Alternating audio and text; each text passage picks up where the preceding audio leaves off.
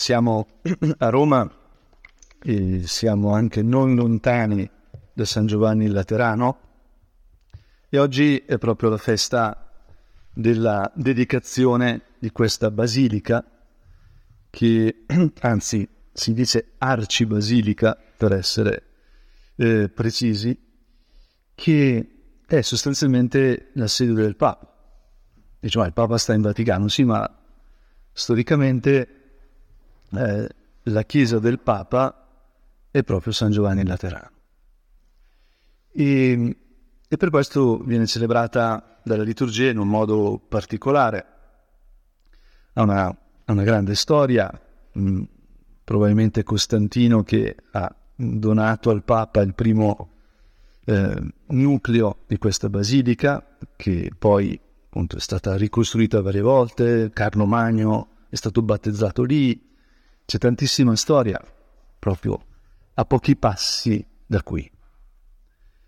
E, e anche questa storia si riflette nel nome di questa chiesa, no? Perché uno, cioè Sant'Agnese, no? San, non so, Sant'Apollinare, San Girolamo, ha un santo. Invece la Basilica dell'Apollinare è dedicata al Santo Salvatore, a San Giovanni Battista e a San Giovanni Evangelista. Mm, perché nella successione mh, storica è stata dedicata successivamente dai papi prima a Cristo, il Salvatore, che è la base di tutto, ma poi a San Giovanni Evangelista, a San Giovanni prima Battista e poi Evangelista. Quindi è un po' una sintesi, è una sintesi anche della nostra fede.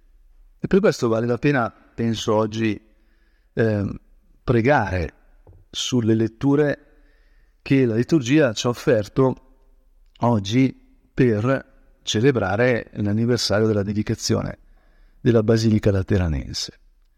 E le letture hanno come centro il Tempio e ci portano per mano, almeno come le leggo io, a rendersi sempre più conto che Dio viene sulla terra, Dio chiama il suo popolo, Dio interviene e introduce una singolarità. Quindi Dio ha una casa, Dio sta in un posto, Dio parla con uno, con Abramo, con Mosè, ha un popolo, ma tutto questo è perché ciascuno di noi è il Tempio di Cristo, è il Tempio di Dio. Perché ciascuno di noi, ogni uomo, non solo noi, ma ogni uomo è destinato a diventare la casa di Dio. Ora, certo, la Chiesa è la casa di Dio, la Basilica Lateranense era chiamata proprio così quando è stata eh, dedicata all'inizio, consacrata all'inizio, ma questo cammino penso che è fondamentale per la nostra felicità, per eh, la nostra consapevolezza del dono che abbiamo ricevuto e anche della missione che ci è affidata.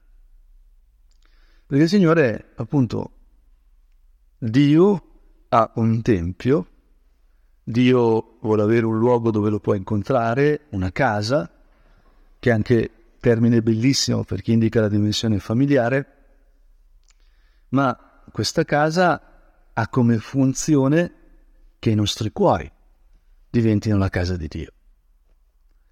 E a me quando viaggio sempre mh, mm, viene da pregare per le persone che incontro, no?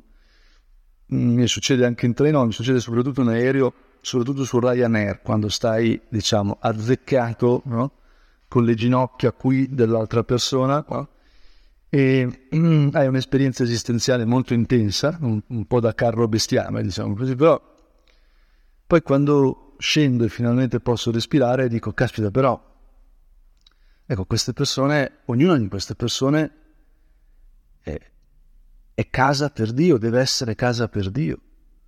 Gesù vuole che ognuno di questi cuori sia casa sua. Quindi mi viene sempre da benedire le persone che incrocio. In fondo anche, l'ho già detto, la mia vocazione sacerdotale ci ho ripensato adesso a Cracovia, dove sono stato per una conferenza molto legata all'immagine di Giovanni Paolo II, adesso San Giovanni Paolo II, che era venuto a Como in visita pastorale, quando io studiavo fisica, e nell'incontro con i giovani, ecco io ero lì, eh, l'ho visto passare vicino e l'ho visto benedire, benedire. E quell'immagine mi si è mh, mm, veramente eh, non, proprio scolpita nel cuore, ma scolpito è brutto perché è la pietra, è una cosa fredda, non so, mi, è, mi è calata nel cuore, non se n'è più andata, no? è diventata parte del mio cuore, perché in quel momento io ho detto a Dio nel mio cuore, senza quasi pensarci, certo Signore, per essere padre così tanto, come quest'uomo che benedice, perfino prete, che non, non mi attraeva per nulla in quel momento, no? Ma è stata una chiamata di paternità, una chiamata legata al vedere quest'uomo che in qualche modo invocava Dio, uno e trino, sui cuori di questi giovani che incontrava. Ma c'era il Tempio, eh, la Chiesa, non sono cose solo per alcuni.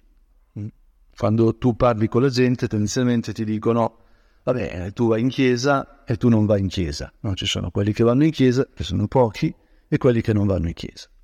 Tu se sei qui, evidentemente vai in chiesa. No? Eh, ma um, la chiesa ha come scopo che ogni uomo possa essere a casa nel cuore di Dio e che Dio possa essere a casa, possa essere a casa nel cuore di ogni uomo. A questo serve la Chiesa, a questo serve il Tempio. La Chiesa non sono i preti, i vescovi e il Papa. La Chiesa è ogni battezzato e quello che vuole Dio è che sia ogni uomo Chiesa, Tempio, luogo di incontro con questo amore degli amori, questo amore che è sorgente di ogni amore. Ora, se uno prende la prima lettura di oggi, che è del profeta Ezechiele, ecco, c'è una visione che il profeta ha. Il profeta non è semplicemente uno che vede il futuro, il profeta è uno che parla con Dio, quindi che vede il mondo e la storia attraverso gli occhi di Dio, perché Dio appunto è eterno. Quindi Dio conosce la profondità, non solo la superficie delle cose, degli eventi. Il profeta è un amico di Dio che può così parlare con lui a tu per tu. E quindi vede il mondo, se stesso, la storia, eccetera, da dentro il cuore di Dio. Ed ecco che in quei giorni un uomo al cui aspetto era come di bronzo mi condusse, dice Ezechiele, all'ingresso del Tempio. E vedi che sotto la soglia del Tempio usciva acqua verso oriente, poiché la facciata del Tempio era verso oriente.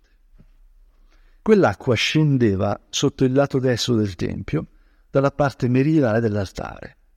Quindi quest'uomo, che è Dio, prende per mano Dio, o un angelo o un messaggero di Dio, prende per mano il profeta e gli fa vedere che il Tempio non è una cosa chiusa dove entrano solo alcuni. Il Tempio è un luogo da cui esce acqua, esce vita. Il Tempio è una sorgente. Non è un luogo dove tu ti chiudi dentro per proteggerti. È un luogo dove vai per bere. Che cos'è questo oratorio?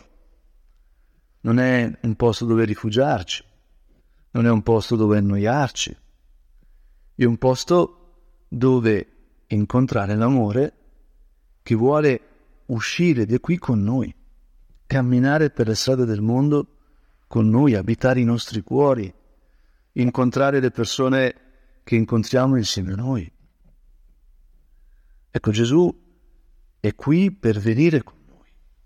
Questo è il senso di un tempio, di una chiesa, di un oratorio. E le immagini che ci offre Ezechiele sono proprio quelle dell'acqua che scende dal lato destro, per giunta questo verrà letto poi come profezia della crocifissione di Gesù. Gesù quando muore in croce poi per vedere se era ancora vivo gli trafiggono con la lancia il costato. Mm? e da questo costato esce sangue e acqua. E segno fisiologico dello stress cardiaco enorme a cui era stato sottoposto, perché appunto la, la crocifissione era un tipo di morte terribile che i romani riservavano solo agli schiavi. Un cittadino romano non poteva essere crocifisso, tanto era crudele questa morte, perché appunto il condannato veniva appeso eh, a questo legno, gli venivano inchiodate le mani e i piedi, e quindi per respirare con queste braccia aperte verso l'alto, eh, per aprire mm, la cassa toracica e incamerare aria, doveva appoggiarsi alle sue ferite, ai suoi chiodi. E nel fare questo perdeva sangue. E sapevano anche esattamente dove inchiodare i polsi, eccetera, eccetera, per eh, raggiungere questo scopo, in modo tale che perdeva sangue, era più debole e con più difficoltà poteva respirare al passo successivo. Quindi era un modo di uccidere una persona per soffocamento e per dissanguamento nello stesso, diciamo, nello stesso tempo, una doppia morte, in un certo senso. Quindi il cuore, l'apparato cardiocircolatorio veniva sottoposto a uno stress inimmaginabile. Ora ecco che il Tempio è una sorgente e Ezechiele non lo sa, ma noi lo sappiamo, ecco il vero Tempio, la vera sorgente è il cuore di Cristo. E qual è l'effetto di questa sorgente? Quest'uomo mi condusse fuori, racconta Ezechiele, è una confidenza che Ezechiele ci fa. Eh, Ezechiele ci apre il suo cuore. Mi condusse fuori dalla porta settentrionale e mi fece girare all'esterno, fino alla porta esterna rivolta ad oriente. Vidi che l'acqua scaturiva dal lato destro e mi disse, queste acque scorrono verso la regione orientale, scendono nell'Arabia ed entrano nel mare, sfociano nel mare e ne risanano le acque. Ogni essere vivente che si muove dovunque arriva il torrente vivrà. Il pesce vi sarà abbondantissimo perché dove giungono quelle acque risanano e là dove giungerà il torrente tutto rivivrà. Sarebbe la soluzione al problema ecologico, se ci pensiamo, non l'inquinamento. Io penso all'inquinamento dei cuori, al fatto che noi ci muoviamo in un'area esistenzialmente rarefatta, per cui pensiamo di non andare bene. Mm. Siamo pesci fuor d'acqua, perché l'acqua eh, nella quale può vivere l'essere umano è l'amore. È un sì incondizionato alla sua identità. È bello che tu esista. Mm. Il piccolo principe, a un certo punto, c'è questa frase bellissima, come sei bello, mm. come sei bella. Anzi, dice lui, perché in francese al fiore la fleur in francese, come sei bella rosa, mm? la sua rosa, la mia rosa. Noi per vivere abbiamo bisogno di qualcuno che ci dice come sei bello, come sei bella. E sei unico, sei unica. Ma oggi questo non c'è. Viviamo in una trama relazionale inquinata. E abbiamo bisogno di questo fiume d'amore che ci raggiunga. E allora la vita è possibile. Allora possiamo generare senza paura, perché se io non vado bene, se io non valgo niente, come posso riprodurmi? Come posso fare qualcosa? No, tirare fuori quello che ho nel cuore. Mm? Io ho un destino un po' strano perché suono bene, mm, suono abbastanza bene, però non sono cioè la voce non mi accompagna. Eh? Ed è un po' strano perché mia madre invece è diciamo, una soprano bravissima. No? E, e, quindi per me, nella mia vita, no? quando cantavo e mi dicevano Giulio, canta più piano, no? mentre quando suonavano mi dicevano ma no, ma continua a suonare, guarda che bello? Per me è stato scioccante, in un certo senso, perché pensavo ad andare bene invece ho scoperto che così, magari come voce, proprio c'è da migliorare, diciamo così, no? Il Signore, questo è banale, questo è una cosa piccolissima, no? Ma com'è tremendo se tu pensi di essere stonato come identità, come persona. Cioè allora stai zitto, allora non ti fai conoscere, allora non ti fai vedere. Senza questo sì, senza quest'acqua che ci fa vivere, noi stiamo coperti. Abbiamo paura non solo di farci conoscere, ma di conoscerci. Per conoscermi, eh, io devo sapere che quello che scoprirò non è tremendo, non è terribile, non è bruttissimo, non è orribile, no meglio, meglio l'ignoranza. Buonasera, noi abbiamo bisogno del Tempio, noi abbiamo bisogno della Chiesa, noi abbiamo bisogno di te, noi abbiamo bisogno del tuo cuore, del tuo sangue e dell'acqua che sgorga da questo cuore.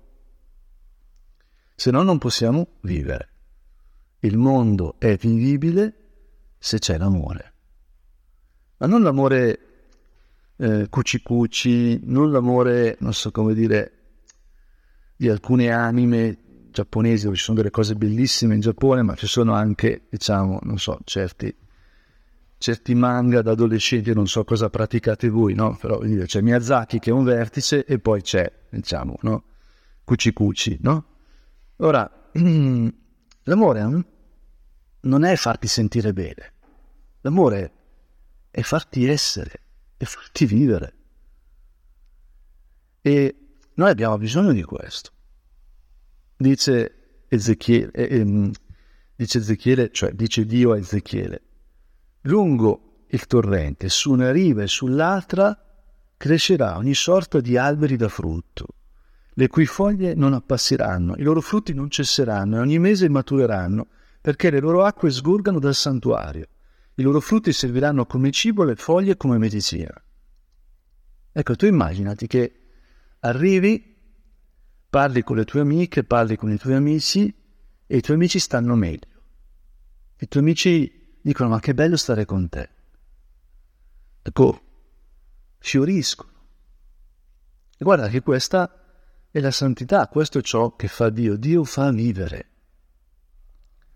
Invece il demonio vuole uccidere c'è una forza negativa nella storia che vuole la morte. E non è che dobbiamo andare lontano, visto che ci sono delle guerre in corso, visto che ci sono omicidi tutti i giorni. No? Ossia, aiutaci a leggere la Chiesa da questo punto di vista. Non dal punto di vista della forma, non dal punto di vista dei doveri, anche è normale no? che quando si parla di Chiesa, di Chiesa cattolica, immediatamente emergono gli insegnamenti morali. E non è neanche sbagliato perché l'esperienza fondamentale religi- del religioso in ogni cultura riguarda diciamo, il fatto che un uomo percepisce che la sua vita è finita, mm, che a un certo punto si muore. La vita non te la dai da solo, la ricevi da un altro quindi ci deve essere una sorgente della vita, la vita si trasmette mm, e, e, il donare la vita a un altro implica appunto la sessualità che trasmette la vita e la vita finisce. E quindi lungo la storia, popoli antichi, eh, la, l'atto religioso coincide con l'atto umano, cioè se uno guarda i dati veramente della storia, ecco si rende conto che deve esserci una sorgente di vita, e questa sorgente di vita è Dio. Poi Alcuni se lo rappresentano in un modo, altri in un altro, alcuni dicono è finita questa sorgente, altri dicono è infinita, come facciamo i cristiani, e lì cambiano le prospettive. No? Ma attenzione perché nessun uomo può non essere religioso. Il problema non è tra, la differenza è tra chi crede e chi non crede. La differenza è tra chi crede in Dio e chi crede in altre cose. Nella carriera, per esempio, quanti ti dicono, vabbè, matrimonio, famiglia, no, io prima la carriera. Se una relazione disturba la mia carriera, ecco che passa in secondo piano, prima la mia carriera. Questo vuol dire che il senso della vita di quella persona è la carriera, cioè il suo Dio è la carriera, piuttosto che i soldi, piuttosto che eh, so, l'aspetto fisico, ognuno ha il suo Dio, ma non si può non credere, perché vivendo facciamo delle scelte. Quindi tutti credono.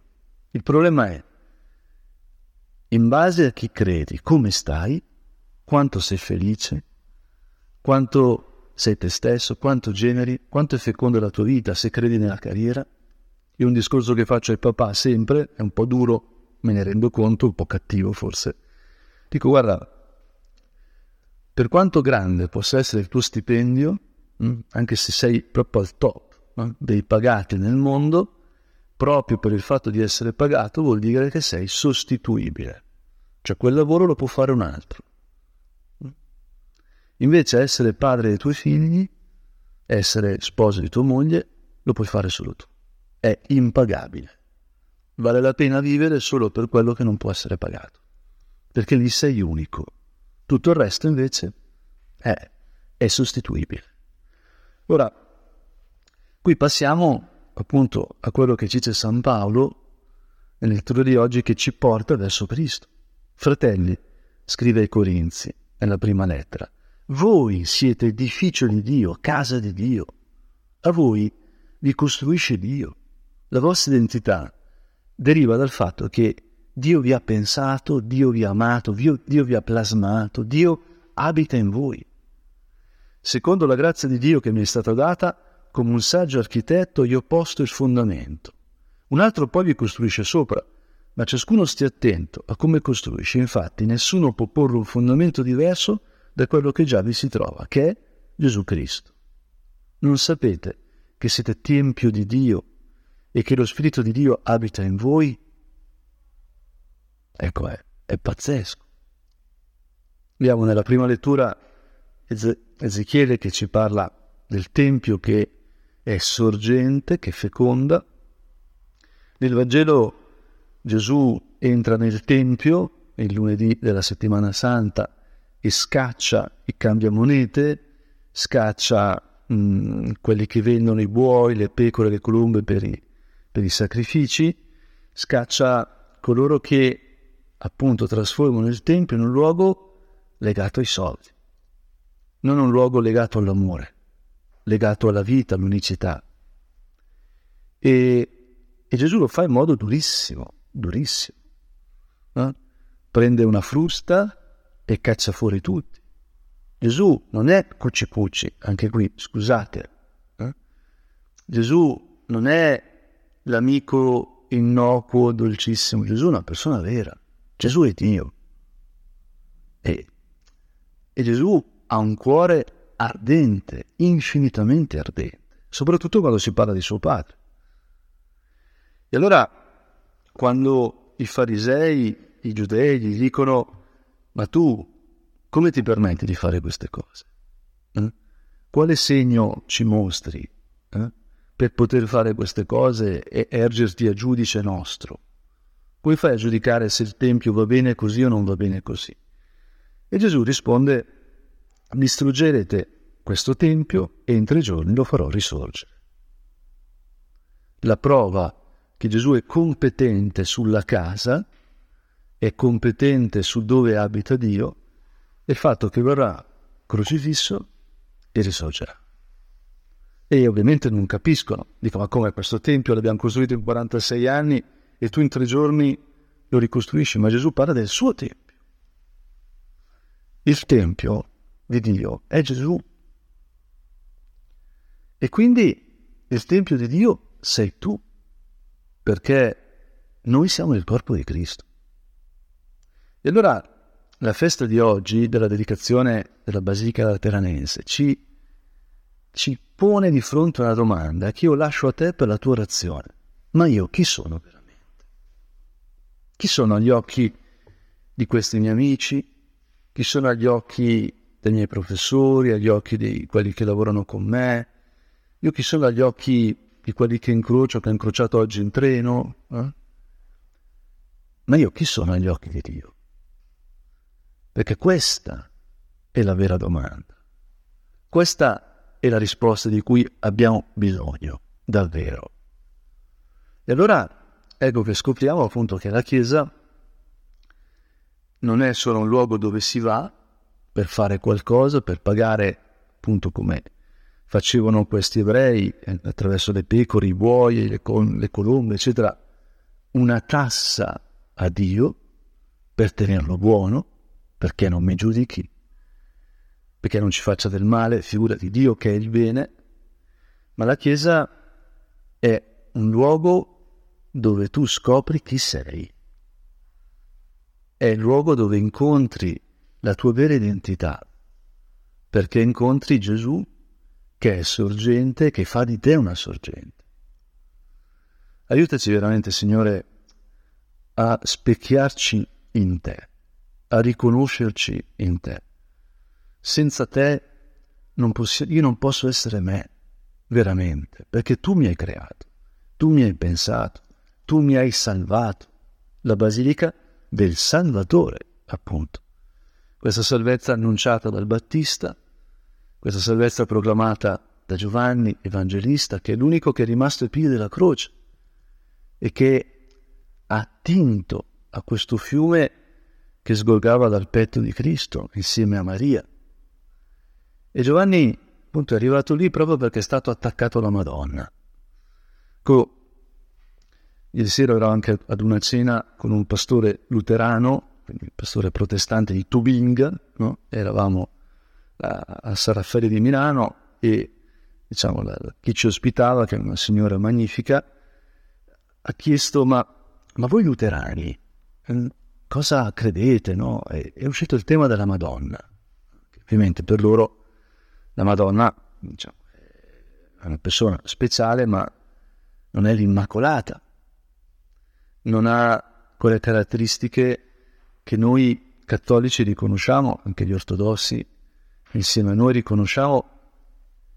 Il Signore invece per scoprire il Tempio come sorgente, per scoprirci sorgente noi stessi, per scoprire chi siamo davvero e come siamo belli, ecco che Maria è veramente un cammino sicuro. Maria sa chi è Gesù perché si guarda sempre attraverso gli occhi di Gesù, perché tutta lei è rivolta a Dio e quindi si specchia sempre negli occhi del Padre. Chiediamo a lei di aiutarci a scoprire chi siamo veramente, la bellezza della Chiesa, la bellezza di noi che siamo Chiesa.